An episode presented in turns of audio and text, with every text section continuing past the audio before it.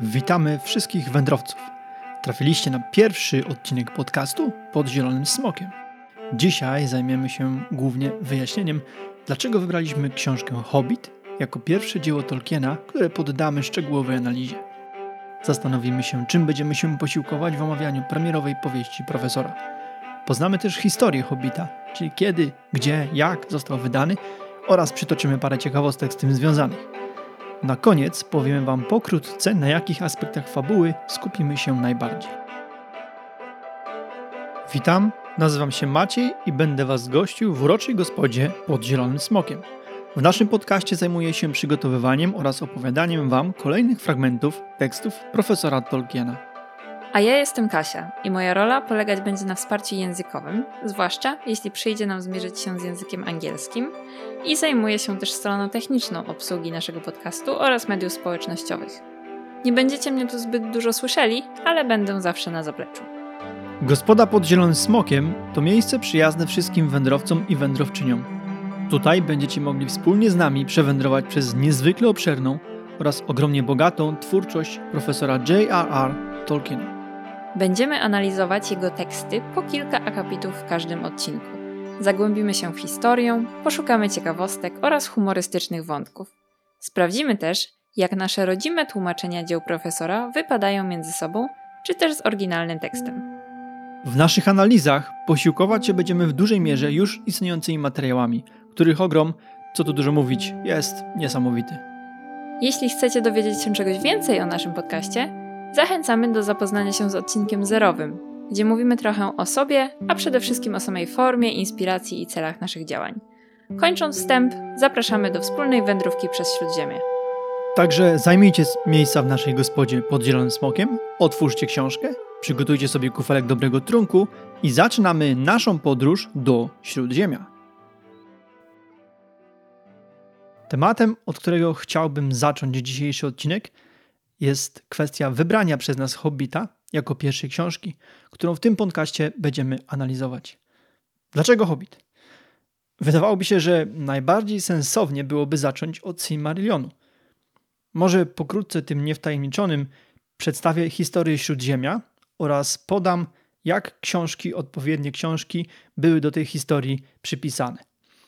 A więc, jak to zwykle na początku, pierwsze co się zdarzyło, to było stworzenie świata – i w miarę, w miarę możliwości szczegółowa historia pierwszej ery oraz pokrótce druga i trzecia. To wszystko zostało opowiedziane na łamach Silmarillionu. Książki wydanej najpóźniej, książki, na, na którą profesor pracował najdłużej i w zasadzie została wydana po jego śmierci przez jego syna Christophera.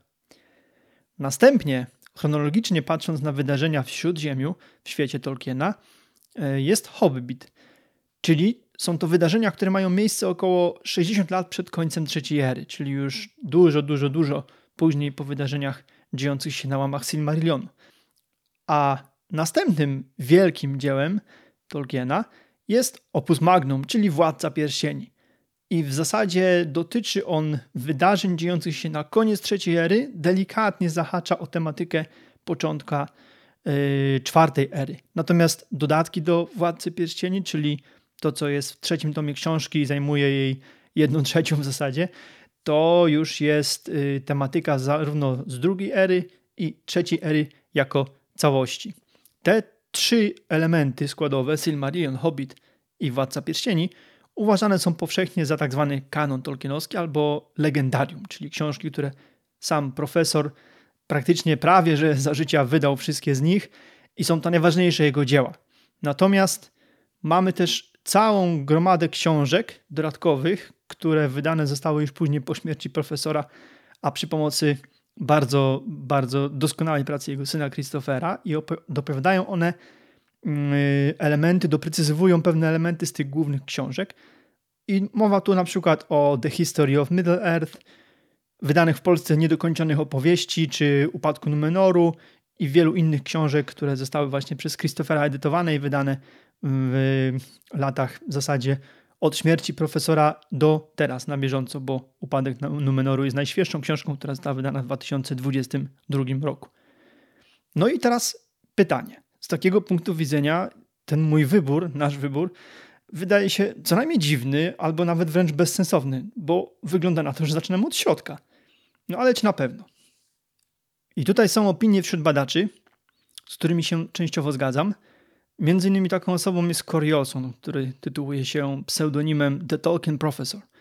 W jego podcaście i książce bardzo dużą uwagę zwraca on na odbiór Hobbita, czytanego jako pierwszą książkę. E, wiemy z historii, że de facto ta książka została wydana jako pierwsza w 1937 roku na rynku brytyjskim, rok później na amerykańskim, a w, podobnie w Polsce, tylko w Polsce ta różnica między wydaniami kolejnych powieści profesora była mniejsza. Natomiast wiemy, że na rynku brytyjskim od wydania czegokolwiek następnego po Hobbicie minęło 17 lat. Czyli dopiero w 1951 roku został wydany Władca Pierścieni. Oznacza to, że czytelnicy, którzy pod koniec lat 30. XX wieku dostali do rąk pierwszą powieść profesora, nie znali nic więcej, żadnych innych historii ze Śródziemia. Wiele elementów legendarium już wtedy istniało y, w jakiejś formie, natomiast czytelnicy, odbiorcy, tak, tacy jak my, mieli hobbita i nic więcej przez 17 lat. Czyli oni zapoznawali się ze Śródziemiem właśnie przez tę książkę. I teraz spróbujmy sobie wyobrazić, jak byśmy odbierali tą książkę, nie znając całej reszty. Wiadomo, teraz my wszyscy mamy w głowie na pewno filmy, mamy przeczytane książki, albo część z Was może nie, to wtedy super. Natomiast nie da się ukryć, że ci, co czytali całość, wiedzą doskonale, że odcinając się od całej reszty, sam Hobbit to zupełnie inne dzieło. Większość osób, która będzie teraz wspólnie ze mną w tej gospodzie pod Zielonym Smokiem, wspólnie z nami wędrowała przez świat Hobbita, na pewno zna resztę książek. Pewnie znacie też filmy i tak dalej, i tak dalej. E, więc siłą rzeczy ułatwia nam to analizę Hobbita, i chociaż w przypadku znajomości tylko filmów, moim zdaniem utrudnia. Ale wracając do książek, mamy wgląd w całą głębię świata. Mamy znajomość Silmarillionu, czyli tego, co wydarzyło się przed, oraz dodatków do, do Władcy Pierścieni, też mówiących o wydarzeniach przed yy, Hobbitem. I mamy też wgląd w następstwa wydarzeń wyprawy Bilba postaci Wojny o Pierścień i przygód Froda, czyli, czyli tego, co jest opisane w Władcy Pierścieni. No i wiadomo, pozwala to spojrzeć na Hobbita zupełnie inaczej. Ale czy lepiej? Moim zdaniem niekoniecznie. Wierzę też w to, że znajdą się wśród Was tacy, którzy czytają Hobbita po raz pierwszy. Teraz właśnie, razem z nami, współuczestniczą w wędrówce przez tę powieść. I naprawdę, uwierzcie mi, wielce zazdroszczę takim osobom. Ponieważ czytanie Tolkiena po raz pierwszy, nie wiedząc nic o całości, jest przeżyciem niepowtarzalnym. Ale wiadomo, że może być tylko jeden raz takie przeżycie. A drugim, kolejnym następstwem tego jest dowiadywanie się później o ogólnoświatowym kontekście tych wydarzeń, czy, czy historycznym podłożu tego, co właśnie przeczytaliśmy i zrozumienie całości też jest kolejnym niepowtarzalnym przeżyciem. Dobrze, ale wróćmy do głównego wątku.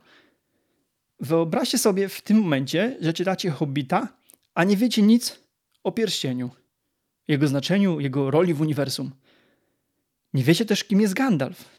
W zasadzie z punktu widzenia Hobbita książki wydaje się on zwykłym wiejskim kuglarzem, który Dodatkowo organizuje wyprawy, głównie w celu zdobywania skarbów i sławy. Dalej, nie wiecie, kim jest Elrond, przyjaciel elfów, kim on jest, jaką, jaka jest jego historia. Król elfów z Mrocznej Puszczy jest tylko i wyłącznie królem elfów. Nie znamy nawet jego imienia z książki Hobbit, a jest on przecież Tranduilem, ojcem Legolasa, synem Orofera, potomkiem Awarii, Sindarów. No i plus wiele innych takich elementów. Słuchajcie, to jest zupełnie inna książka. Kompletnie inna rzeczywistość, inny odbiór i przede wszystkim to, co nas dotyczy, inna analiza. Tutaj być może lekko wyprzedzę fakty i puszczę weter lekki spoiler. Otóż w skrócie, Tolkien napisał książkę o Bilbie Bagginsie. Bilbo Bagginsie. Zwykłym, sympatycznym, małym, w cudzysłowie małym człowieczku, preferującym proste, wygodne życie. Postacią, z którą każdy z nas z łatwością może się utożsamiać a wielu na pewno może zazdrościć bądź marzyć o takim życiu. Z drugiej strony, jeżeli ktoś takie życie jak Bilbo pędził przed wciągnięciem go w całą wyprawę, to gratuluję, że można tak sobie żyć. Super. Ale wracając, Tolkien napisał książkę o ewolucji charakteru, o zmianach sposobu myślenia, o dojrzewaniu, przekształcaniu wygodnego arystokraty hobickiego w zawadiakę, w poszukiwacza przygód, w osobę, która de facto pod koniec wyprawy przejmuje rolę jej lidera. Y, to on planuje, to on wprowadza w życie elementy, które determinują historię. I po tym wszystkim wraca on jako zwykły hobby do swojej norki, siada sobie w swoim wygodnym foteliku lub też przed drzwiami swojej norki, pali sobie swoją fajeczkę i staje się z powrotem tym, kim był wcześniej. W zasadzie tak to wygląda. Ale w ten sposób możemy przeczytać Hobbita tylko wtedy, kiedy zamkniemy się na znajomość całej reszty legendarium. A to jest kluczowe, bo tak Tolkien tę książkę napisał. I to jest właśnie jeden z głównych powodów mojego wyboru Hobbita jako pierwszego analizowanego tutaj dzieła profesora. Spróbujemy spojrzeć wspólnie na to dzieło, wyłączając z głowy znajomość całej reszty. A co się stanie, gdybyśmy spróbowali odrzucić taki sposób myślenia? Słuchajcie, książka automatycznie stanie się opowieścią o przede wszystkim znalezieniu pierścienia. O historii wieloletniej walki Gandalfa, który okazuje się jakimś więcej niż tylko wiejskim kularzem. Walki Gandalfa z Sauronem. Na różne sposoby z, yy, walki dobra ze złem, która też jest częścią, elementem tego wszystkiego, walki Saurona z ludźmi, elfami czy krasnoludami. Natomiast spycha nam to zupełnie na bok samą postać Bilba. I staje się on z automatu jakby tylko i wyłącznie uczestnikiem. Nawet być może trochę przesadzę, ale moim zdaniem zostaje, zostałby wtedy on zepchnięty do z, z jednoosobowej roli głównego bohatera, jaką jest w książce Hobbit, do co najwyżej postaci pierwszoplanowej, ale już tylko równorzędnie z kilkoma innymi, chociażby z Gandalfem. Zostają wtedy tylko takim trybikiem w mechanizmie i częścią wielce znaczącego przedsięwzięcia, jakie Gandalf zainicjował. Tutaj na marginesie chciałbym wspomnieć, że film Jacksona mocno zepsuł odbiór książki. Adaptacja Władcy Pierścieni y, była moim zdaniem całkiem ok i mogę powiedzieć o niej dużo pozytywnych rzeczy. To o adaptacji Hobbita w trzech filmach, no już raczej nie. Moim zdaniem ta adaptacja jest w skrócie beznadziejna.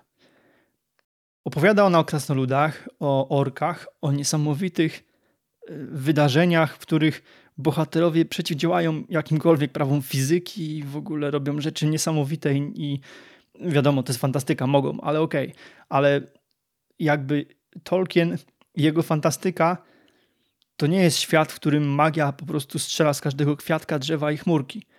Ta magia jest bardziej wyrafinowana, jest zupełnie inna, na innym poziomie. Do tego, do tego, bohaterami filmu Hobbit, filmu Hobbit są krasnoludowie, jest Gandalf, jest Legolas. W filmie jest Azog. Dlaczego tam jest Azog? Tam nie powinno być Azoga. No i Bolg. Okej, okay, Bolg, oczywiście, że jest. Jest Kili i wątek jego miłości do Tauriel. Kim jest Tauriel? W trzeciej części pojawia się Bart, wątek jego dzieci i te elementy. Wiadomo, to jest Hollywood, ja to wszystko rozumiem, ale jestem fanem y, Tolkiena, a nie Hollywood. Stąd moja opinia taka, jaka jest. Ale wracając do tego filmu, Bilbo jest tylko i wyłącznie małym elementem większej całości. Z pewnością nie jest bohaterem głównym albo jedynym głównym, tak jak powinien być w książce. No i pomijam już ten fakt, że właśnie Jackson dołożył wiele wątków od siebie, zmienił historię, y, zupełnie odbiegając od książki, ale to już tak na marginesie. Dobrze, y, wróćmy do meritum. Pierwszy element układanki znamy. Wiemy, że chcemy czytać Hobbita jako pierwszą książkę, którą czytelnicy mieli się okazję zapoznać. Kolejnym elementem układanki dotyczącym właśnie wyboru Hobbita jako pierwszej analizowanej przez nas tutaj książki jest ton pisania. Ci, którzy czytali inne dzieła profesora, zgodzą się na pewno teraz ze mną, że jest ona podana w zupełnie innym brzmieniu, z innym sposobem budowania napięcia i opowiadania niż jakby pozostałe książki. Przede wszystkim to jest jasne. Hobbit był dedykowany dla odbiorców młodszych. Jednocześnie oczywiście posiada bardzo dużo wartości, albo wręcz nieograniczonej ilości wartości również dla dorosłych czytelników. Nie ma co do tego dwóch zdań. Ale nie da się ukryć. Język pisania, Sposób przekazywania informacji jest bezsprzecznie ukierunkowany na młodszego widza, na młodszego odbiorcę. Wiadomym jest wszemi wobec, że Tolkien tworzył Hobbita w zasadzie jako opowieść dla swoich dzieci. Dopiero później powieść ta została wciągnięta do tak zwanego legendarium, o którym mówiłem wcześniej. Ci z Was, którzy znają cały kanon tolkienowski, wiedzą, że istnieje narracyjna zmiana wydźwięku opowieści wraz z kolejnymi dziełami. Ton wypowiedzi jakby od takiego infantylnego, bezpiecznego, leciutkiego w odbiorze zmienia się w coraz bardziej podniosły, epicki, taki coraz bardziej górnolotny. Spójrzmy, jak to wygląda w książkach tak de facto. Mamy kolejno wydane książki, więc Hobbit, celowany w, dzieci w, dzie w dziecięcych odbiorców. Później mamy Władcę Pierścieni i tutaj pierwszy tom, książkowy tom, czyli jeden z tych sześciu, które są w książkach, a nie trzech, czyli mówię teraz o pierwszych rozdziałach Hobby, Władcy Pierścieni. Tam już jest wszystko jeszcze tak w miarę przyjemne i lekkie, ale już stopniowo w tych rozdziałach dochodzi trochę takiego mroku, takiej tajemniczości, ciemności i trochę takiego napięcia, którego w żadnym momencie Hobbita nie było. I później, od momentu, kiedy drużyna wyrusza z Rivendell, no bohaterowie zostają rzuceni w wir wydarzeń, które jakby są bardzo podniosłe, epickie i one doprowadzają do końca trzeciej ery i walki z Sauronem. Czyli to jest już wtedy bardzo epicka opowieść o wielu wydarzeniach. Y, bohaterowie biorą udział w wielu bitwach, w wielu kluczowych elementach, których końcem jest jakby zakończenie historii pierścienia. No i później mamy ten Silmarillion, który jest zupełnie kompletnie innym dziełem. On się zaczyna od kosmologii, od tworzenia świata, więc takie bardzo krótkie opowiadania o wydarzeniach, o których tak naprawdę mm, mamy mało pojęcia. Tak, tak to można odebrać jako czytelnik. A są to wydarzenia, które zdeterminowały całą historię Śródziemia. Bardzo ogólnie wspomniane są historie z pierwszej ery, bez szczegółów, poza tymi takimi większymi mm, opowieściami, które są też osobno wydane jako osobne książki. Mówię teraz o dzieciach Hurina, o, o pieśni o Beren i Lutien, czy upadku Gondolinu. I właśnie w tym Silmarillionie jest walka z elfów z pierwszym złem tego świata, czyli Morgotem. Morgot był czarnym władcą i jednym z Walarów, a Sauron, z którym teraz walczą nasi bohaterowie w, na koniec trzeciej ery, był wtedy tylko jego wasalem w zasadzie. No i mamy też jeszcze jakieś tam kronikarskie zrelacjonowanie wydarzeń z drugiej ery, bardzo pobieżnie na kilku kartkach. Ale wydźwięk Silmarillionu jest kompletnie inny. Tam bohaterowie przeżywają naprawdę ciężkie, ciężkie chwile. Są one opisane już jakby doskonałym przykładem takiej tragicznej historii jest y, historia dzieci Hurina. Zapraszam, będziemy kiedyś się omawiać. Przy okazji Silmarillionu mam nadzieję wtedy skupimy się na niej bardziej. No i teraz y, wracajmy do naszego tematu głównego, czyli wybierania. Dlaczego Hobbit? No to spójrzcie teraz. Dla potencjalnego takiego standardowego czytelnika łatwiej wejść w ten nowe uniwersum, zaczynając od czegoś lekkiego. Zresztą pewnie większość z Was się zgodzi. Ci, którzy zdążyli zakochać się w świecie Tolkiena na podstawie władcy, hobita, filmów, mieli na pewno poczucie zderzenia z murem przy pierwszej lub pierwszych próbach przeczytania Silmarillionu. Wielu z Was, nas, bo ja też tak miałem, na pewno też nie była w stanie przejść przez tę książkę w całości za pierwszym razem. Ona jest trudna. A żeby zrozumieć tak de facto Silmarillion i docenić go w całości, ja potrzebowałem trzech razy. Myślę, że wielu z Was potrzebuje podobnie, może więcej. No i teraz zobaczcie, i teraz gdybym ja wybrał Silmarillion, który kronikarsko jest, opowiada o wydarzeniach pierwszych w świecie Tolkiena. Wyobraźcie sobie, że wybieram ten Silmarillion do analizowania tutaj. I zmuszam potencjalnych słuchaczy i czytelników Tolkiena do tego, żeby od, od Silmarillionu zaczęli swoją przygodę. Mm, słuchajcie, równie dobrze chyba mógłbym od razu na drzwiach gospody wywieźć białą flagę i powiedzieć zamykamy. Tak, to tym samym podsumowując ten wątek, drugim argumentem stojącym za moim wyborem jest prosty fakt. Hobbit, czyli tam i z powrotem, ułatwia nam stopniowe wejście na ogromne połacie północno-zachodnich krańców Śródziemia, czyli wydarzenia, które determinują całą historię i świat Tolkiena. Dobrze, i teraz zajmiemy się jeszcze jednym, trzecim i ostatnim elementem składowym który jest dla mnie argumentem y, za tym, żeby wybrać Hobbita jako pierwszą książkę. A więc załóżmy, może i tak. Wiadomo, albo ci, którzy nie wiedzą, to teraz powiem. Tolkien na pewnym etapie swojej twórczości chciał stworzyć dla Anglii legendarium i kosmologię. Według profesora Anglicy zasługiwali na mitologię, co najmniej tak bogatą jak Edda Starsza yy, i Nowsza, czyli mitologię yy, głęboko nordyckie, jak pierścień Nibelungów chociażby, czy nie mówiąc już o mitologiach klasycznych, nordyckiej, słowiańskiej, rzymskiej yy, czy, czy greckiej. I takim elementem łączącym współczesność z czasami powstania świata miała być, według niego, Czerwona Księga Marchi Zachodniej. Ta oto książeczka, Czerwona Księga Marchi Zachodniej, to jest książka, którą w zasadzie zaczęli pisać, zaczął pisać Bilbo. Później kontynuował ją Frodo, ostatnie kartki dopisywał sam, a wiele innych elementów dopisywały już następne później osoby, między innymi Mary i Pippin. Zaraz powiem, jak to mniej więcej wyglądało.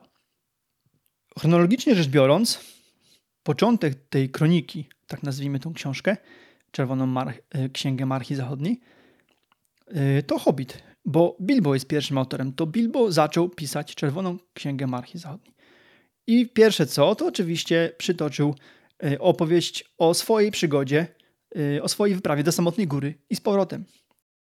W następnej części Czerwonej Księgi Marchi Zachodniej znajduje się historie zaczęte przez Bilba, dokończone przez Froda. I oni są narratorami opowiadającymi wydarzenia dziejące się na koniec trzeciej ery. W skrócie jest to Władca Pierścieni. Natomiast kolejne fragmenty tejże Czerwonej Księgi to są już prace częściowo następców sama Meriego i Pipina. A są też tam także tłumaczenia legend i historii zasłyszane od elfów. Autorami tych tłumaczeń byli oczywiście Bilbo i Frodo. I te elementy składają się na to, co zostało zawarte w dodatkach do Władcy Pierścieni. A także później stały się na pewno podwalinami Silmarillionu. Pamiętajcie, że wiele rzeczy hobbici, zwłaszcza Bilbo i Frodo, usłyszeli od elfów Elronda. Y, Bilbo spędził tam kupę czasu. I w zasadzie miał bardzo wiele możliwości, był bardzo ciekawy, dociekliwy, miał wiele możliwości zdobycia informacji, a także chciał je tłumaczyć. I przetłumaczył bardzo wiele pieśni, elfów, z których oczywiście wywnioskować można, jak przebiegała historia wydarzeń. Niepodważalnie ogromny wkład w poznanie historii, zwłaszcza trzeciej ery Gondoru oraz Arnoru, musiał włożyć Aragorn. Także Gandalf przecież to jest postać, która w Śródziemiu żyje od no, praktycznie od początku. No i wiemy też, że Merry i Pippin po wydarzeniach z Władcy Pierścieni, po zakończeniu y, wojny o pierścień, jako rycerze Gondoru i, i Rohanu odpowiednio, spędzali na dworach tych królestw odpowiednio yy, sporą porcję czasu. Tam też zdobywali informacje, tam też słyszeli historie, które dokładali do tej Księgi Czerwonej Marchi i spisywali je. Czyli gdybyśmy chcieli analizować twórczość Tolkiena jako kolejne elementy tej Czerwonej Księgi Marki Zachodniej, no to znowuż naturalną pierwszą częścią tej operacji jest właśnie przeczytanie i przeanalizowanie Hobbita. Hobbita, czyli tam i z powrotem. No i to tyle w temacie wyboru. Myślę, że przedstawiłem moje stanowisko dosyć czytelnie i uargumentowałem. Ale jeśli nie, no to czekam na Wasze pytania. Być może uważacie, że mogą zacząć inaczej i z chęcią tę sprawę przedyskutuję mailowo czy w innej formie. Oczywiście zapraszam. Natomiast, jak już powiedziałem, jest to mój wybór, będę się go trzymał. E, wiadomo jest, że można było wybrać inaczej i zebrać kubkę argumentów, je przytoczyć, byłyby one racjonalne i tak, tak, racja. Natomiast ten wybór jest nasz. W tej gospodzie zaczynamy od Hobbita. Kończymy temat yy, wyboru, a po krótkiej przerwie przechodzimy do tematu drugiego, czyli do historii Hobbita. Serdecznie witamy tych i te z Was, którzy odwiedzają naszą gospodę po raz pierwszy. I przypominamy, Gospoda pod Zielonym Smokiem to nie tylko podcast – można nas znaleźć na Instagramie pod.zielonym.smokiem, na Facebooku podcast pod Zielonym Smokiem. Czekamy też na Wasze maile na gospoda małpa pod zielonym smokiem pisane razem.com. Oczywiście nasz podcast jest dostępny na większości znanych platform, takich jak Spotify, Google Podcast, Apple Music i wiele innych. Jeżeli podoba się Wam to, co tutaj robimy, zachęcamy do wystawienia nam najlepiej pozytywnych ocen i komentarzy oraz do zasubskrybowania kanału. Zachęcamy również do rozszerzenia naszej społeczności.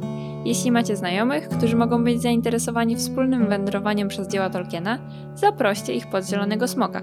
Im będzie nas więcej, tym więcej możliwości. Nasza strona internetowa podzielonemsmokiem.com zawiera linki do wszystkich odcinków wraz z przypisami, a także przebogatą bibliotekę książek J.R.R. Tolkiena oraz jego syna Christophera, a także książek o Tolkienie. Zapraszamy też do dyskusji na wszystkich dostępnych kanałach. Jesteśmy otwarci na Wasze sugestie, podpowiedzi, komentarze, czy też dodatkowe informacje, które pomogą się nam rozwinąć i ulepszyć naszą gospodę. Jeśli chodzi o historię Hobbita, bo teraz do niej przejdziemy. Musimy oczywiście zacząć od samego początku, czyli co ewentualnie zainspirowało profesora do napisania swojej pierwszej powieści. Jak podaje Douglas Anderson, za źródła inspirujące profesora do napisania y, Hobbita uznaje się dzieła Andrew Langa, braci Grimm, Rudyarda Kiplinga, Williama Morrisa czy na przykład George'a MacDonalda. Kluczowym dziełem, będącym podstawą wielu elementów legendarium Tolkiena i nie tylko legendarium, ale w ogóle całej sposobu myślenia, tak zwanej nordyckiej odwagi i wielu innych elementów, jest Beowulf. Beowulf to książka, to jest średniowieczny poemat, mm, który, przypomnę tylko, Tolkien jest autorem jednego z najlepszych tłumaczeń Beowulfa z języka staroangielskiego na współczesny angielski. I Beowulf, myślę, że gdybyśmy kiedyś znaleźli czas, to zrobimy o nim specjalny, osobny odcinek, ponieważ książka jest kluczowa dla zrozumienia w ogóle mm, Tolkiena. Jak takie przykładowe materiały, o których mówiliśmy powyżej, czyli te książki wymienionych ym, autorów mogły wpłynąć na naszą historię? No, podamy Wam jeden wybrany przykład. Dziełem uznawanym za istotny wzorzec dla Tolkiena była książka The Marvelous Land of Snarks autorstwa E.A. Wyka Smitha. Bohaterowie tej książki, zwłaszcza Gorbo, mogą być uznawani za pierwowzór hobbitów jako rasy. Występuje też wiele podobieństw w narracji. Mm, zacytujemy tu fragment tej książki w oryginale, czyli po angielsku. Ci z Was, którzy czytali Tolkiena, od razu zauważą podobieństwa. To poprosimy teraz Kasię. The Snurks are great on feasts, which they have in the open air at long tables, joined and following the turns of the street. This is necessary because nearly everybody is invited, that is to say, commanded to come, because the king gives the feasts, though each person has to bring his share of food and drink and put it in the general stock. Of late years, the procedure has changed, owing to the enormous number of invitations that had to be sent. The commands are now understood, and only invitations to stay away are sent to the people who are not wanted on the particular occasion. They are sometimes hard up for a reason for a feast, and then the master of the household, whose job it is, has to hound for a reason, such as being somebody's birthday. Once they had a feast because it was nobody's birthday that day. No, no, stoły tak długie, że musiały aż zakręcać wraz z ulicami. W tym krótkim fragmencie zauważamy podobieństwa między snergami a hobbitami. Obie te rasy uwielbiają przyjęcia, zwłaszcza te urodzinowe. Uwielbiają także wysyłać sobie zaproszenia. Ale ostatecznie snergowie doszli do wniosku, iż łatwiej wysyłać antyzaproszenia tym, których nie chce się widzieć na swoim przyjęciu. Co ciekawe, powiedziane jest, że mają specjalny urząd, czy też bardziej osobę, która zajmuje się wyszukiwaniem okazji do wystawienia uczty. Tolkienowscy hobbici mieli, jak widać, całkiem sporo ze snergami wspólnego. Dobrze, a teraz przyjrzyjmy się procesowi twórczemu. I tutaj badacze nie są do końca zgodni, jak była chronologia powstawania kolejnych elementów y, Hobbita.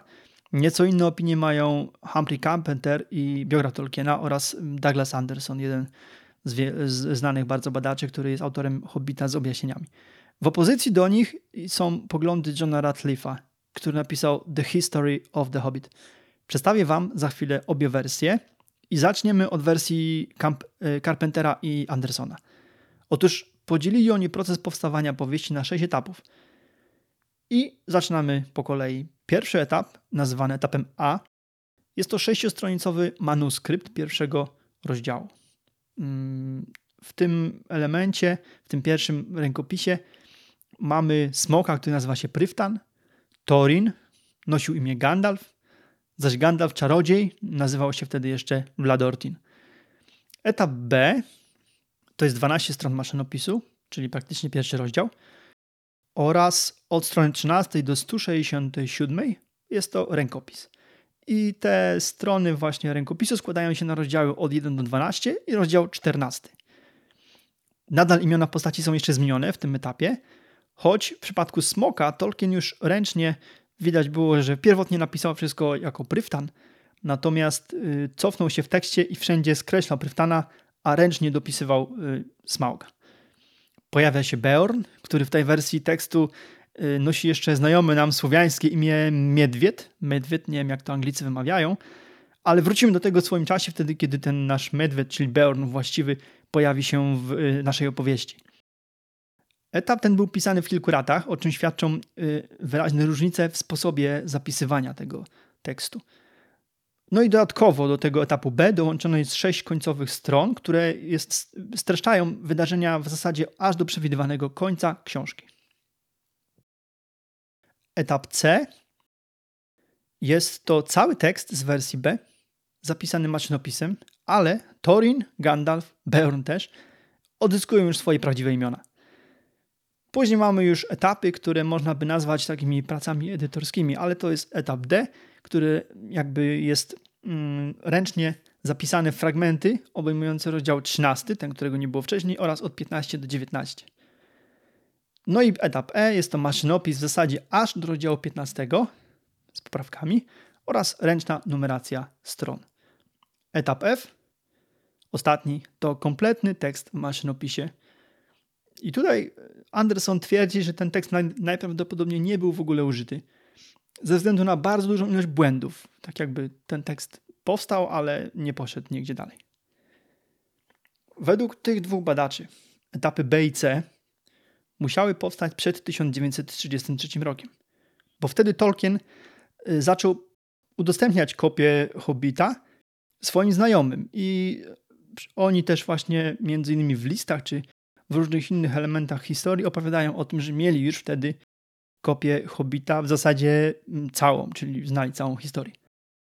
Natomiast etapy, natomiast etapy D, E i F, te trzy ostatnie, według tych badaczy to jest lato 1936 roku, y, wtedy kiedy Tolkien był już związany umową z wydawnictwem Allen Unwin. O tym za chwilę, ale właśnie to były już prace takie edytorskie, przygotowujące tekst do y, wydania. Dobra, i teraz rzućmy okiem na wersję wydarzeń, chronologię powstawania Hobbita według Johna Rattleleaf'a. Rattleleaf podzielił pracę nad Hobbitem na pięć etapów, y, przy czym jakby nie zalicza on do y, żadnego z tych etapów okresu prac edytorskich. Czyli to, co Tolkien y, pracował nad Hobbitem w czasie, kiedy już książka dążyła do wydania, wiosna, lato 1936 roku, mm, Ratliff tego nie zalicza do etapów powstawania Hobbita. To były tylko prace edytorskie według niego. No i idziemy po kolei. Znowu mamy etap A i jest to w zasadzie to samo, co u poprzedników, z tym, że tutaj Ratliff bardzo y, skrupulatnie datuje ten początek na mm, przełom 1929 i 30 roku. Etap B to jest podobnie jak u poprzedników czas powstania rozdziałów od 1 do 12 plus ten 14, tak jak etap B u Carpentera i, Ham, i Douglasa, Andersona. Ale tu jednak Radcliffe skłania się ku teorii, że było to pisane latem 1931 roku. I podstawą do takiego myślenia jest fakt, iż Tolkien sam wielokrotnie powtarzał, że pracował nad Hobbitem w kilku intensywnych okresach, głównie w przerwach od roku akademickiego, a więc latem albo zimą, czyli mamy ten właśnie pierwszy strzał, etap A 29 do 30, mamy etap B 31, no i później etap C, który powstał najprawdopodobniej latem 1932 roku, najpóźniej za zimą 32 na 33. Etap C, tak samo jak u poprzedników, to są rozdziały 13 i od 15 aż do końca książki. No i tylko ta różnica właśnie z datowaniem. A dlaczego Ratliff tak twierdzi? Otóż wiemy z listu Karla Stapleca Lewisa, bardzo dobrego, zżytego z Tolkienem autora osobnych książek, opowieści z Narni, między innymi. Lewis napisał list do swojego przyjaciela, do Gravesa. List ten jest datowany na lato 1933 roku. I pisał on w tym liście, że dostał świetną powieść spod ręki Tolkiena. I dalej w tym liście pisze też jednak, że zakończenie okazało się dużo słabsze od samej książki. Ten fakt, że znał zakończenie, oznacza, że musiał mieć w rękach co najmniej rękopis całości, czyli etap C. Tylko w ten sposób mógł skrytykować ostatni rozdział, nie wcześniej. Następnie Ratliff już kolejne etapy prac nad Hobbitem mm, datuje na okresy po wydaniu pierwszej, yy, po, po pierwszym wydaniu Hobbita. I etap D u niego jest to okres prac edytorskich, które yy, Tolkien podjął na, na początku lat 50. To były yy, prace, które dopasowywały treść Hobbita do Władcy Pierścieni, żeby uspójnić historię i żeby treści sobie wzajemnie się nie wykluczały. No i tutaj oczywiście większość zmian dotyczy rozdziału 5, będziemy go bardzo szczegółowo omawiać. Natomiast ten etap doprowadził do wydania drugiego. Wiemy, że Hobbit pierwsze wydanie, drugie i trzecie to są kluczowe zmiany, jakie nastąpiły w treści i, mm, i są to takie najbardziej znane elementy zmiany w historii wydawania Hobbita i kluczowe dla odbioru całości. Zostaje nam etap E, ostatni. Jest to okres początku lat 60. Tolkien wtedy podjął próbę y, przepisania Hobbita na nowo. Mm, stwierdził, że spróbuje zrobić tak, żeby nabrał on brzmienia spójnego z tonem Władcy Pierścieni. No, na szczęście, może nie, moim zdaniem na szczęście. Ale profesor zaniechał tę pracę już na początku rozdziału trzeciego.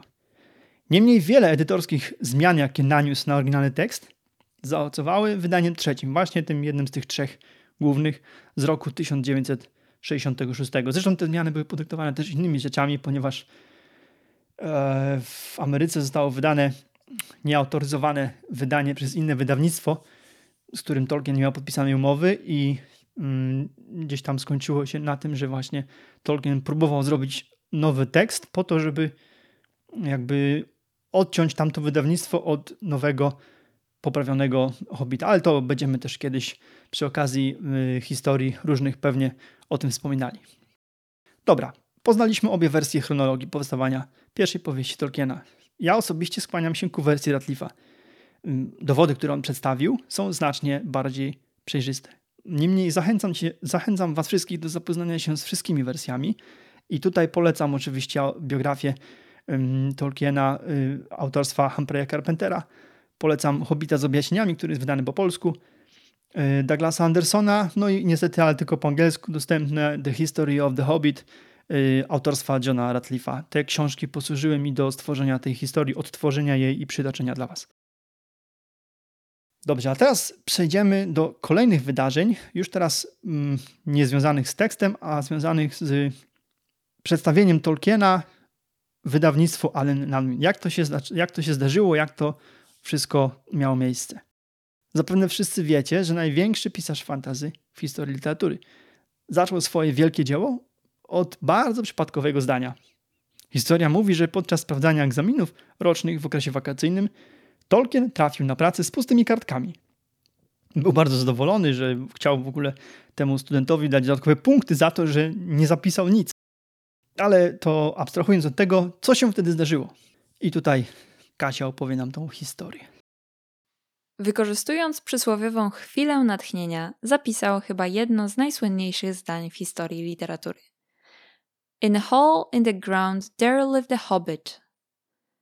Tolkien sam, cytując jego słowa z biografii Carpentera, powiedział później: Later on, some months later, I thought This was just too good to leave just on the back of an examination.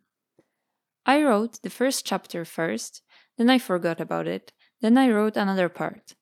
I myself can still see the gaps. There is a very big gap after they reach the eyrie of the eagles. After that, I really didn't know how to go on.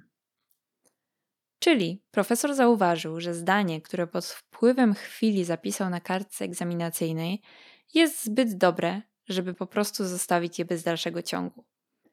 Tak, w zasadzie powstał pierwszy rozdział Hobbita. Potem nastąpiła przerwa, ponieważ jak sam profesor przyznaje, nie wiedział, co ma być dalej. Dodatkowo Tolkien mówił też w wywiadzie z 1968 roku dla BBC, że jest niemal pewny, iż to słynne sprawdzanie pracy ocznych i zapisanie tego niezwykłego, niezwykle istotnego pierwszego zdania odbyło się już w mieszkaniu przy Northmore Road 20, do którego profesor z rodziną przeniósł się w, na początku roku 1930 z mieszkania z domu obok z Northmore Road 22. Historia tego zdania myślę, że mogła być w ogóle materiałem na osobny odcinek, być może taki powstanie, ale wróćmy do tej chronologii przekazywania dzieła do wydawnictwa. Tak jak już wcześniej mówiliśmy, wiemy, że etap A powstawania nie mógł się zacząć przed rokiem 29, a jednocześnie musiał się skończyć przed rokiem 33. Wtedy właśnie ten, to, y, ten nasz profesor zaczął udostępniać swoją, swoim znajomym jakby tą aktualną wersję tekstu. Mamy więc określony cenzur czasowy, kiedy profesor zaczął pracę nad powie pierwszą powieścią. I tutaj jest też fajna anegdota yy, dotycząca czytania fragmentów Hobbita Michaelowi i Johnowi na głos. Michael i John to najstarsi synowie Tolkiena.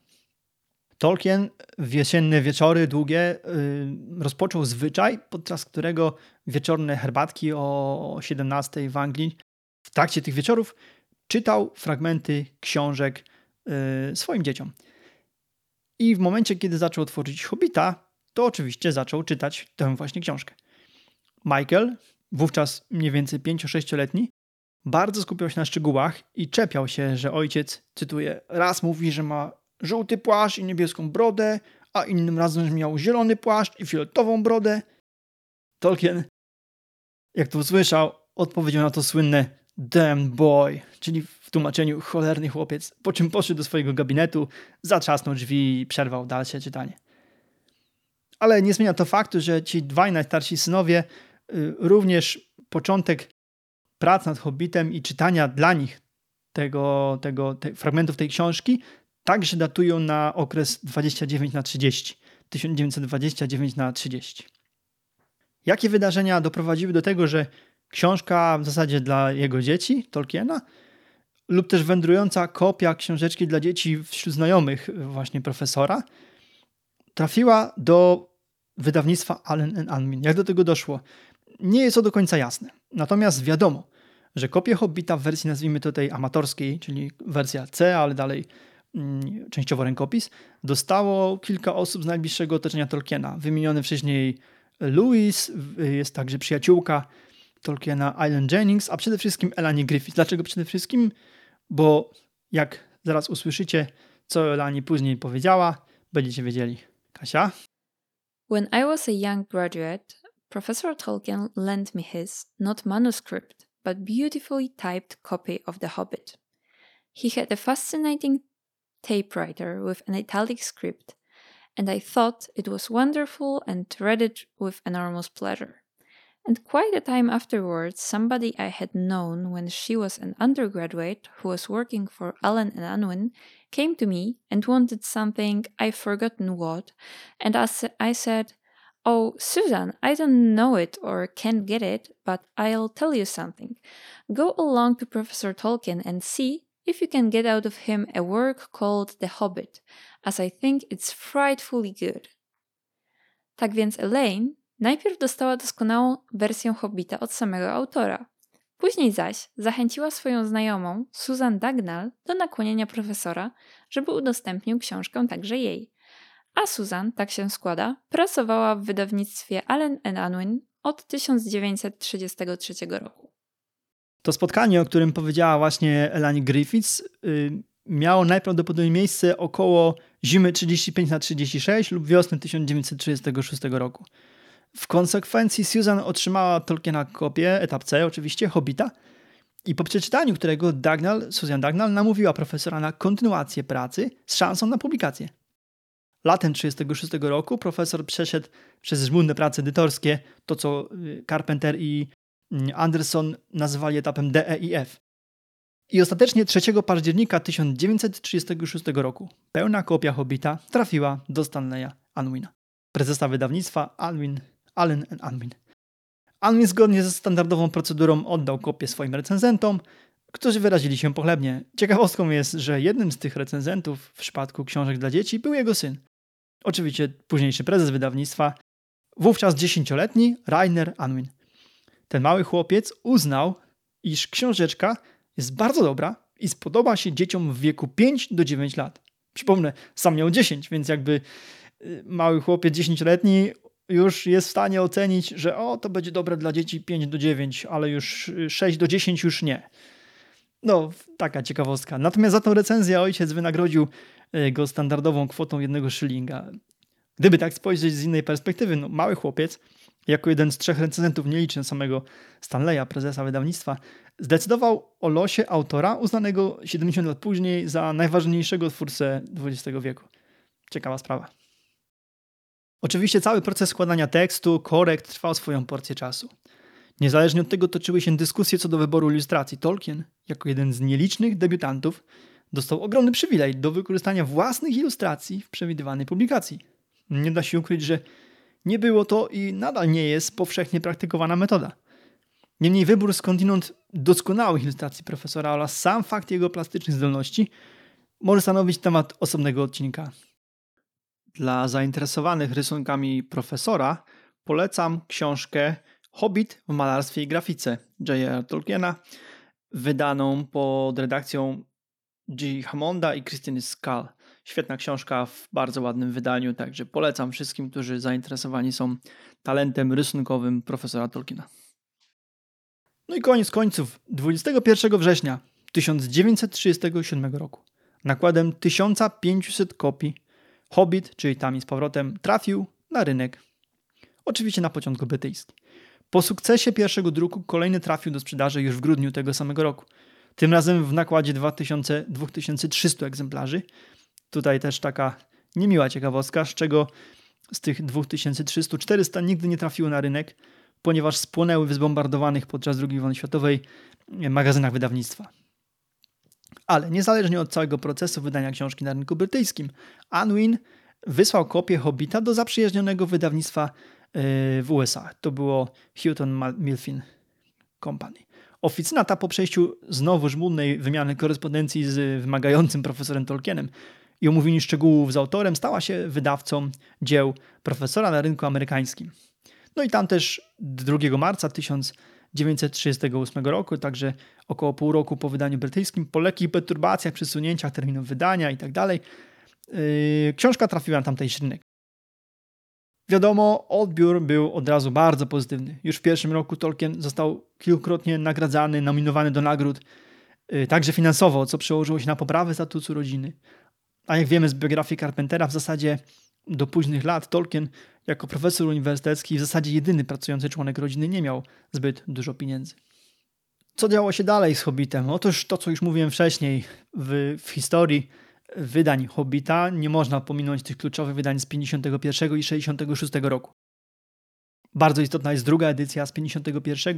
Wnosi ona te zmiany, które dopasowują głównie piąty rozdział, ale też pozostałe. Pamiętajcie, że lata 40. i 50. to w życiu Tolkiena e, okres wzmożonej pracy nad Władcą Pierścieni. W zasadzie, kiedy już miał tą książkę gotową w formie rękopisu do oddania dalej, Tolkien cofnął się do Hobbita, ponieważ musiał wprowadzić, chciał wprowadzić sub, kilka subtelnych takich zmian, które dopasowywałyby e, elementy Hobbita zapisane w Hobbicie do tego, co działo się we Władcy. Szczegóły tych zmian będziemy omawiać przy e, okazji czytania fragmentów piątego rozdziału, bo on jest tu kluczowy, ale to będzie za jakieś um, 20 odcinków. Dobra, i w tym momencie zamykamy temat wydań brytyjskich i amerykańskich, wracamy na nasz polski rodzimy rynek. Bo co my tu mamy? Oczywiście to polskie tłumaczenia będą dla nas kluczowe, bo na nich się będziemy opierali w analizie yy, Hobbita. Pierwsze polskie wydanie przetłumaczone przez panię Marię Skibniewską, jak to większość polskich wydań książek Tolkiena, miało miejsce, miało miejsce w 1960 roku, na rok przed wydaniem pierwszego tomu y, Władcy Pierścieni, czyli Drużyny Pierścienia. Na pracę innego tłumacza przyszło nam czekać długo, bo dopiero w 1997 roku nakładem wydawnictwa Atlantis Rubicon ukazało się tłumaczenie Pauliny Breiter yy, Ziemkiewicz. opatrzone genialnymi rysunkami Alana Lee, jednego z najlepszych rysun- y, ilustratorów Tolkiena. Trzecie tłumaczenie, jakie mamy w języku polskim, to rok 2002 i wersja Andrzeja Polkowskiego, wydana wtedy przez wydawnictwo Libros.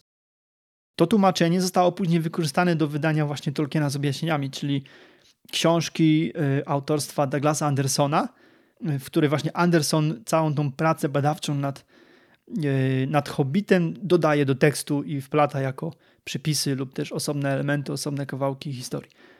Cała badawcza część tego dzieła, czyli te tytułowe objaśnienia, tłumaczyła Agnieszka Sylwanowicz. Ta wersja z objaśnieniami ma ponad 430 stron, więc dwa razy tyle co Hobbit. I na łamach których Anderson wyjaśnia nam zawiłości tolkienowskiej myśli i inspiracji, rzuca wiele ciekawostek językowych, historycznych, znaczeniowych, wynajduje odniesienia do innych utworów, zarówno profesora, jak i innych twórców, innych poetów, pisarzy. Wszystkie tłumaczenia, jakie mamy dostępne w języku polskim, mają bardzo pochlebne opinie. I dla prawdziwego fana Tolkiena na porządku dziennym powinno być znajomość każdej z tych trzech wersji. Bezwzględnie też dla koneserów polecam wydanie z objaśnieniami. Jako ciekawostkę podam jeszcze, że jest też czwarte polskie tłumaczenie, ale jest to wydanie napisane gwarą śląską. I tu mam nadzieję, że nikogo nie urażę moim śląskim, bo jestem ślązakiem, ale z Dolnego Śląska, więc jakby trochę nie ten język. I spróbuję ten tytuł przeczytać prawidłowo. Hobbit albo Tam i Nazot. Przetłumaczony przez y, Grzegorza Kulika. Nie jestem specjalistą, a nawet w ogóle jestem kompletnym dyletantem, jeśli chodzi o język śląski, także jeśli coś powiedziałem źle, proszę mnie skorygować, albo jeśli ktoś się czuje urażony, no to z góry przepraszam. Jeśli chodzi o polskie wydania y, prof, książek profesora oraz późniejszych prac Christophera, jego syna, zachęcam wszystkich do zapoznania się naprawdę z doskonałym zbiorem informacji opracowanym przez Katarzynę Bożendę. Na dysku Google'a sporządziła ona możliwy do przeglądania, dostępny dla wszystkich katalog, w którym są zebrane wszystkie polskie wydania wszystkich dzieł Tolkiena. I to nie tylko mm, ABC, tylko tam jest kupa informacji. Włącznie z zdjęciami okładek, dokładne daty wydania, numery seryjne tych prac, tych kolejnych wydań, kto był tłumaczem, kto był ilustratorem. Naprawdę świetna, genialna praca. Wiem, że Katarzyna Bożenda pracuje nad opracowaniem, przesunięciem tego do typowego katalogu takiego internetowego, a nie dysku Google'a, ale to jeszcze trwa. Natomiast link do tej, do tej pracy, do tego pliku Google'a dołączę do przypisów pod tym odcinkiem, także zapraszam do przejrzenia. Pokrótce to tyle, jeśli chodzi o, o historię Hobbita.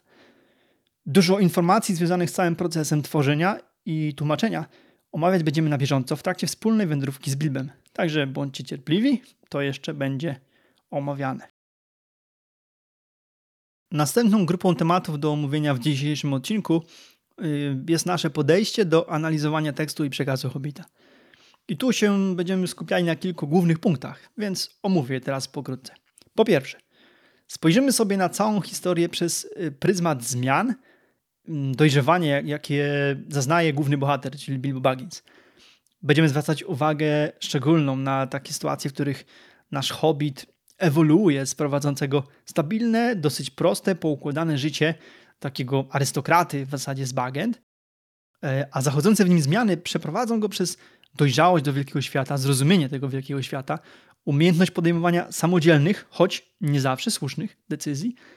Na sam koniec poznamy obraz Bilba, który w zasadzie kieruje losem wydarzeń, świadomie decyduje o przebiegu historii. A wszystko po to, żeby na koniec właśnie wrócić do tej wersji sprzed, czyli wrócić do e, wygodnego, prowadzącego proste życie arystokraty z Bagend. Drugim elementem powieści, na który będziemy zwracać uwagę, jest ciągła walka dwóch wewnętrznych genów w Bilbie. Zauważyli to już wcześniej oczywiście wiele, wielu różnych badaczy, m.in. Verlin Flieger, Corey Olson i wielu, wielu innych. Jest bardzo dużo sytuacji, w których Bilbem kieruje odziedziczona po ojcu Bagnisowska, spokojna, taka ustatkowana natura. Natomiast naprzemiennie na wierzch wychodzi tukowska skłonność do awanturniczego, żądnego przygody charakteru. Ojciec był Baginsem, matka była, pochodziła z rodu Tuków słynna Belladonna tu. Te wszystkie momenty są dosyć charakterystyczne w tekście. Często sam narrator mówi nam o tym, że właśnie nastąpiła zmiana, że właśnie nie, część Tukowska przejęła władzę nad Bilbem i będziemy na to zwracać szczególną uwagę. Żebyśmy tylko tutaj się nie, źle nie zrozumieli. Bilbo nie ma rozdwojenia jaźni. Nie ma podwójnej osobowości. To jest myśl naturalne. Każdy z nas ma też coś takiego, że ma geny odziedziczone po różnych przodkach. I te geny wpływają na podejmowane decyzje, na sposób bycia, na temperament. I to jest tak samo. Wewnętrzna taka delikatna walka tych sił napędowych to są siły napędowe bilbowskiego charakteru. Jak się okaże na sam koniec, żadna z tych dwóch składowych nigdy nie osiągnie stałej przewagi nad drugą. A wręcz można powiedzieć odwrotnie. To wzajemne przechylanie języczka, to przesuwanie raz w jedną, raz w drugą stronę jest wręcz czynnikiem sukcesu Bilba jako bohatera. Równowaga tak skrajnie odmiennych sił powoduje, że nasz, nasz główny bohater na ogół podejmuje trafne decyzje. A nie da się ukryć, że jak poznacie na łamach tego podcastu i książki, oczywiście, że to są decyzje, które okażą się kluczowe nie tylko dla wyprawy do Ereboru, nie tylko dla Bilba jako, jako głównego bohatera, ale zaważą o późniejszych wydarzeniach i no, nie będę tu ukrywał, zadecydują o powodzeniu późniejszej ostatecznej porażki Saurona. Kolejny, trzeci już aspekt, na który będziemy zwracać szczególną uwagę, to narracja Tolkiena. Pamiętajcie, co mówiłem wcześniej. Hobbit był napisany przez profesora jako pierwsza książka. Spróbujcie, spróbujemy wspólnie odbierać ją właśnie w taki sposób. Będę o tym mówił w trakcie omawiania, wyłączając myślenie o następstwach działań podjętych przez bohaterów. Oczywiście w ramach wędrówki przez kolejne strony książki będziemy omawiali wpływ danych wydarzeń na szerszy świat. Niemniej zawsze będę się starał skierować Was na ten dziewiczy, taki czysty odbiór jedynego na dany moment, na moment wydania oficjalnego dzieła Tolkiena. Wróćmy tu jeszcze na chwilę do porównania wydań książki w Anglii a w Polsce. Popatrzcie, czytelnicy w Anglii musieli czekać 17 lat. 17 lat na kolejne publikacje z świata Śródziemia. My w Polsce, dzięki pracy Marii Skibniewskiej, mieliśmy tylko roczny hiatus dzielący Hobbita od Drużyny Pierścieni, od tak zwanego sequelu Hobbita, czyli Władcy Pierścienia. Ja osobiście cieszę się, że nie musiałem sprawdzać mojej cierpliwości i czekać te 17 lat. Myślę, że byłoby to dla mnie ciężkie. Od momentu, kiedy dojrzale czytam książki e, profesora, to kończę jedną i już chcę mieć następną i czytać dalej, i dalej, i dalej, i dalej, i grzebać w tym temacie, ale ja nie jestem chyba do końca taki jak wszyscy. Czwarty wymiar, na którym się skupimy, też dotyczy narracji, ale z troszkę tak jakby technicznej strony. W ramach tego punktu przyjrzymy się zastosowanym przez Tolkiena środkom stylistycznym oraz sposobach opisywania rzeczywistości. Mam tu na myśli przede wszystkim e, prowadzenie narracji e, pod kątem młodszych odbiorców, a także, a także to, jak Tolkien reguluje, kto jest narratorem. Zaraz o tym powiem. Na pewno opisywane wydarzenia pozbawione są znanej, chociażby z Władcy Pierścieni, takiej większej brutalności, takiego bardziej dorosłego podejścia do kwestii śmierci, do walki, bitew, przygód, ale też do takiego e, mentalnego, mentalnej dorosłości tych bohaterów.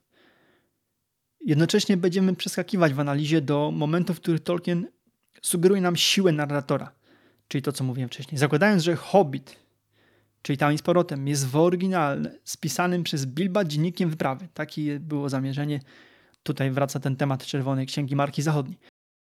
I ta wyprawa była widziana przez niego, jego oczami.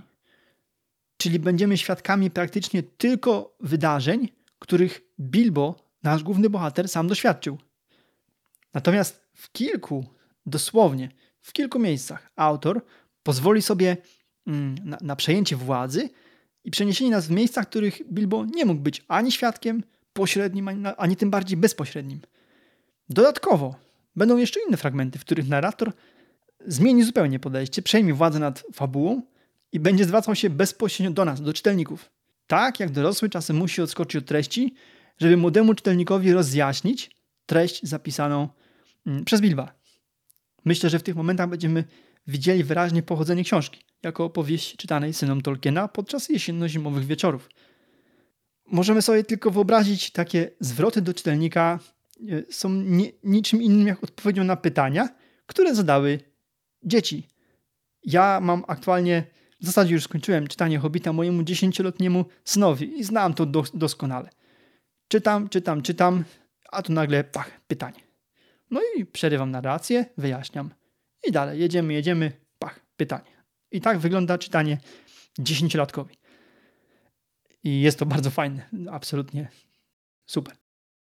Zauważył to także nasz polski e, badacz Tolkiena, Jakub Urbański, który w swoim eseju pod tytułem Portret Hobita z czasów młodości, dojrzewanie jednostki, dojrzewanie opowieści, pisze on w nim, i tu cytuję, odzwierciedlone jest to choćby w tym fragmencie. Matką naszego Hobita, ale co to jest Hobbit? To jest tekst z samej książki. Zdaje się, że to wymaga wyjaśnienia. I tutaj ta przerwa, którą Tolkien zastosował, ponieważ w tym zdaniu jest trzy kropek, przerwa sugeruje tutaj, że opowiadacz został zapytany przez czytelnika, co to jest Hobbit i udzielił tej odpowiedzi. Jeśli chodzi o ten esej Jakuba Urbańskiego dotyczący Hobbita jako całości, jako książki, y, informacje skąd pochodzi i gdzie go można znaleźć zamieszczę w przypisach. Piąty aspekt to geografia i trochę matematyki. W ramach wędrówki kompanii przez północno-zachodnie rejony Śródziemia będę chciał poświęcić trochę uwagi na szczegółach stricte geograficznych, dystans przebyty, mm, to co się zmienia, jak się zmienia, jak zmienia klimat, jak się zmieniają te krainy, w których, y, przez które będziemy wędrować. No i oczywiście popatrzymy sobie także na wpływ czasu, podróży, na wyprawę jako całość, jak to wszystko się będzie zmieniało, jak będzie dopasowane do siebie wzajemnie. To są te główne aspekty, jeśli chodzi o fizycznie y, odczytywanie fragmentów dzieła Tolkiena i analizowanie. Będziemy działać w ten sposób. Każdy kolejny rozdział będziemy odczytywali teksty innego tłumacza. Tak, żeby zarówno podzielić sprawiedliwie ich pracę i wkład, jaki włożyli w tolkienistykę polską, ale także, żeby zwrócić uwagę słuchaczy i czytelników na takie subtelne zmiany w sposobie narracji, bo każdy z tłumaczy miał swoje jakieś tam takie fajne smaczki. Oczywiście będą momenty, kiedy pojawią się jakby takie bezpośrednie porównania różnych wersji polskiego Hobbita, różnych wersji e, pewnych fragmentów. Będą też krótkie momenty, kiedy będziemy się posiłkować wersją oryginalną. Powiem, musimy. Dlaczego? Wiadomo, że tłumaczenie, jakkolwiek by nie było doskonale, nigdy nie odda językowo wszystkich niuansów, wszystkich idiomów y, językowych oryginalności. A do tego pamiętajmy też bardzo ważną rzecz. Tolkien był językowym purystą, perfekcjonistą. Dodatkowo był wybitnie wykształconym, doskonałym filologiem. U niego każde słowo ma znaczenie i w wielu sytuacjach nie wystarczy przetłumaczyć znaczenie i kontekst danego fragmentu czy zdania. Czasem trzeba też stanąć i zastanowić się wręcz nad pojedynczymi słowami. Dlaczego takie, a nie inne sformułowanie zostało użyte? I my też tak będziemy czasami robić. Na koniec chciałbym też podać kilka suchych faktów dotyczących Hobbita jako książki samej sobie. Oczywiście Hobbit jest powieścią fantazy. Powołując się na słownik języka polskiego PWN, powieść, której fabuła osnuta jest na wydarzeniach nierealnych, nadprzyrodzonych lub dziejących się w odległej przyszłości. I dalej z tego słownika fantazy z angielskiego magiczno-awanturnicza odmiana fantastyki, nawiązująca do mitów, legend i baśni wspólnych wielu kręgom kultury światowej – czerpiąca często motywy ze średniowiecznych poematów rycerskich, np. cyklu o królu Arturze i rycerzach Okrągłego Stołu. Sam Hobbit jako książka składa się z 20 rozdziałów. Jest zapisany na około 240 stronach maszynopisu. Narracja w większości tekstu jest trzecioosobowa, choć są, tak jak mówiłem wcześniej, krótkie fragmenty, kiedy autor przeskakuje zarówno do narracji pierwszoosobowej, czyli Bilbo, jak i do literackiej gawędy, czyli zabiegów literackich, których zadaniem jest zwrócenie się bezpośrednio do czytelnika. Dodatkowo, oprócz prozy, Hobbit posiada elementy poezji. Jest to 16 wierszy, piosenek, czyli takich lirycznych dodatków do mm, książki. Tolkien jest, bardzo lubił poezję i jest też doskonałym poetą, moim zdaniem.